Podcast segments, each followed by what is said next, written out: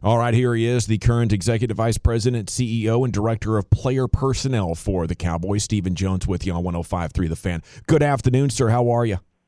Doing good, guys. How you doing? Oh, doing great, thanks. I uh, I think we're all picking a, a, a, fairly comfortable win here. The sports books have you favored by ten.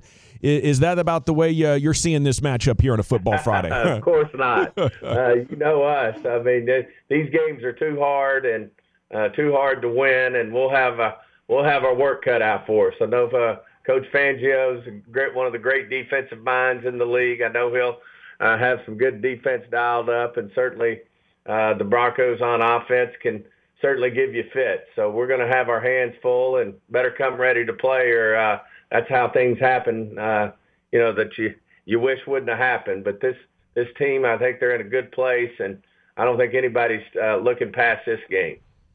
Stephen, I'm going to ask you about a guy that isn't the most talked about guy on this team, but Jayron Kearse, because Kristi Scales told us before last week's game that he had the green dot, that he was going to be calling the defense. And Jayron Kearse has been in the league as a safety for this is his sixth year, never really been a full time starter, but has become a huge part of what you guys are doing. What all goes into that sort of career arc where it's five years of – special teams, sometimes a starter, to wear the green dot, call the defense, be one of our leaders? I think it's you know having it starts with having a vision for a player and his skill set, and uh, I think I've mentioned it before this year. Certainly, when Dan came in here, when Mike brought Dan in, uh, you know he had a vision for the type of defense he could see us being, uh, based on the personnel we had, based on personnel we might could get in free agency uh, whether it's a Kearse or a Kazee or a, a Neal.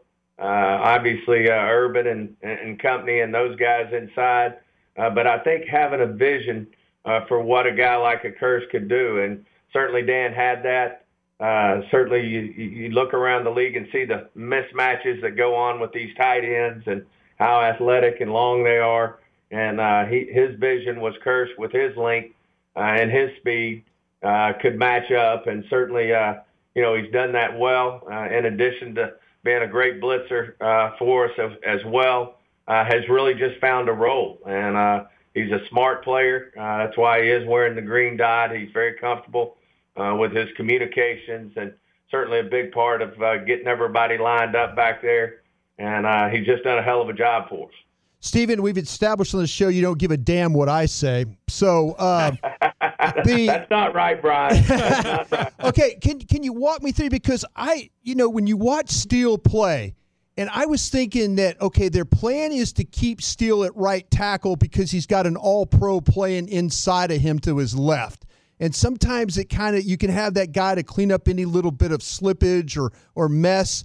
Can you walk us through the decision to move Steele over? And I know he's playing really, really well for you, but did you have to give it some thought? Like, man, he really plays well playing next to Zack Martin.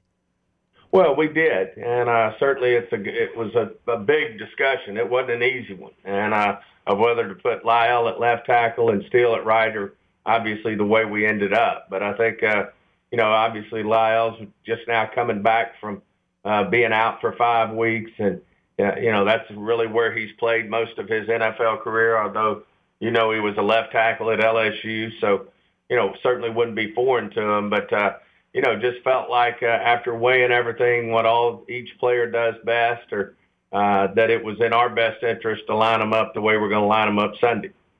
So, Stephen, I don't think you can answer this, but I just have to ask it because I'm curious. Now that LC will be back on the field at his old position, when this game's over, Tyron is healthy, who's the right tackle? Well, we take it one game at a time. You said it best. Not going to answer that question, but uh, uh, certainly, we, as I, I've said throughout the year, you end up needing them all. And, uh, uh, you know, obviously Tyron's uh, – struggling a little bit with that ankle, and we want to get him good and healthy and uh, see where he ends up, and then we'll go from there. Stephen, with so many players dinged, uh, are you feeling like it's getting close to a point where it could be a threat to the run, or, or is this just the normal run of, of business dealing with injuries in a football season? I think this is part of it. I mean, that's just uh, part of being in the NFL. All teams have injuries. Uh, certainly, they, you know, you get pandemic challenges that are out there, which we're seeing. Uh, we had them early.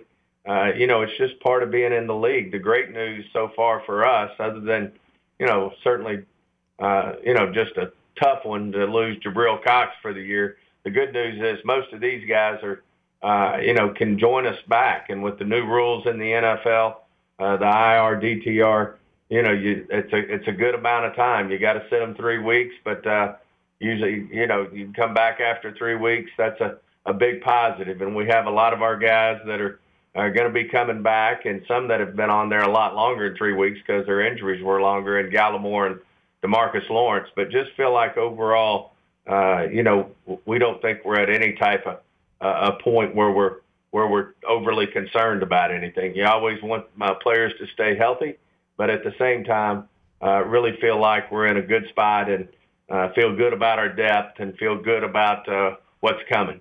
Is there any further risk of injury with Dak and his calf? You know, you you don't ever know for sure, but I, I would say this: we sure feel really good about it that it's healed and ready to go. But uh, you know, those things are uh, you, you you never know until uh, until it bites you. But certainly, uh, we feel a hundred percent better about it than we did this time last week. Stephen, do you feel like in in and I know working with you and stuff that with in making moves and, and kind of how you think a little bit, but did, with, you, you talk about guys coming back. Are the roster moves you have to make going to take care of itself, or is this one of those things that you guys are really really grinding on this to try and set your team up for the next two or three weeks? Well, they will take a lot of times, as you know, Brian. It does take care of itself, but you still have to uh, be thinking if it if we happen to be so fortunate that uh, it doesn't and that everybody stays healthy, then certainly we're starting to work through who who would be those guys if we need to, you know, get some players that we feel like are only going to make us better, and D. Law and Gallimore and those guys. Uh, you know how you get them up if if, if you don't have the the injuries and the dings that uh, usually come with this game. So you really got to do both is the answer, but. Uh, as you said, most of the time, uh, these things take care of themselves.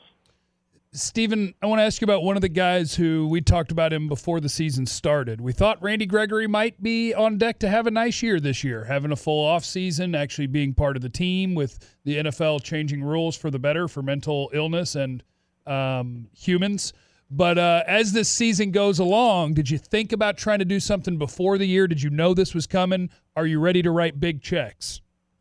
Well, I just think uh, you know we're right in the middle of this right now, and certainly uh, you know going out and winning football games and uh, and moving the ball forward here as this season goes is is important. But uh, at the same time, hats off to Randy. Not only you know is he having a great year on the field, what he's accomplished off the field, getting uh, you know his life and uh, you know his uh, his personal uh, in, in the proper place has been so impressive. But uh, you know, Randy's uh, certainly one of the favorites around here and certainly doing a great job. And but that'll be something obviously we're addressing as we move forward. It's Stephen Jones with us. Okay, so looking back at the trade deadline, I thought it was a time to go for a little bit, but with free agency coming up and, and some cap decisions to be made, I had just had uncertainty about what this roster is going to look like the next couple of years. Do you guys feel like you can keep the team at, at this kind of level in the next uh, couple of seasons? Yeah, I do. I think we can. You know, the the great thing about it is the youth on this team. The draft picks is. No, we've uh, you know we had a lot of draft picks last year. See us having a lot of draft picks in the future, and uh, just feel like uh, you know if we keep keep drafting well and keep getting those guys on the field, uh, then uh, you know they're going to step up and play well for us. And certainly we're not going to be able to be dipping into free agency as much as we have in the past. But uh, if you have good young players coming up, you really don't need to. How does CeeDee Lamb get fined for uniform violations and waving to people, but Harrison Smith is choking him on the sidelines? We haven't heard anything yet, Stephen. Well, I, you know, those things are left up to uh, the league office, and uh, you know they do they do as good a job as they possibly can up there, and you know there's always going to be some things that you scratch your head on, uh, and you wonder how in the world somebody uh, might get away with something. Uh, and then sometimes you say, well, we feel like uh, we're on the wrong end of this and they're being a little more ticky tack with us. But, uh, you know, those things have a way of evening out. uh, over time. And certainly we think, uh, you know, at the end of the day, we'll get uh, our fair share against us, and hopefully we'll get our fair share that work for us. Stephen, if uh, if I was standing in an establishment with you and your tie loosened and maybe a cocktail in hand, what would you tell me about what you thought about Cooper Rush playing in that football game afterwards? Well, I just uh, hats off. I mean, what a great performance for him. Uh, you know, he uh, stood in there and just got better in my mind as the game went. Uh, you know, ended up uh, dodging some bullets there, and then uh, you know, obviously that that last drive was something special to step up like he did there and drive the team down and throw the ball around the field like he did, and you know, make great plays under pressure uh, was huge. And for us to be able to win that football game without Dak, with him as a quarterback, certainly gives uh, certainly is a big, big, big win. But more than that, I think it gives everybody on this team confidence that if Dak had to miss some time, that uh, Cooper could step in and and do a nice job for us uh, in relief. So that certainly makes us feel better too. But hats off to him. He's prepared all year. He's competed all year.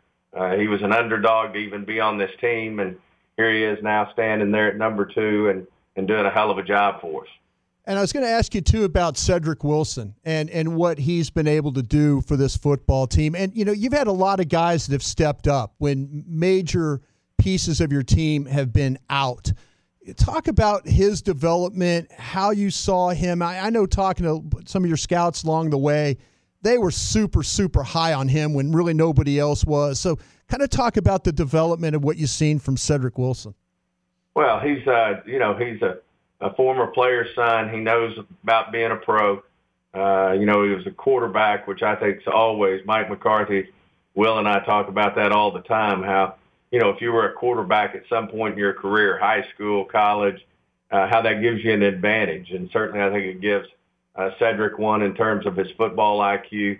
Uh, but he's just one of those guys, you know, when you, when he, you first step out there, he doesn't do a lot to just wow you in terms of, you know, his speed, his size, or anything along those lines. But once you uh, get him in game-like situation, you know, we use the term baller or however you want to describe it, he just makes plays. And, uh, you know, when the ball's coming his way, he figures out a way to catch it. I thought that New England catch he made was – uh, unbelievable in terms of uh, the one on the uh, the out route out there that looked like it was going to sail over his head, and he came down with it. But no, he's just a football player, team first guy, do whatever it takes, and uh, certainly has filled in admirably for Gallup uh, since he's been out, and uh, have nothing but great things to say about Ced Wilson. Thanks so much, Stephen. Have a nice afternoon. Give him hell on Sunday. We'll be pulling for you.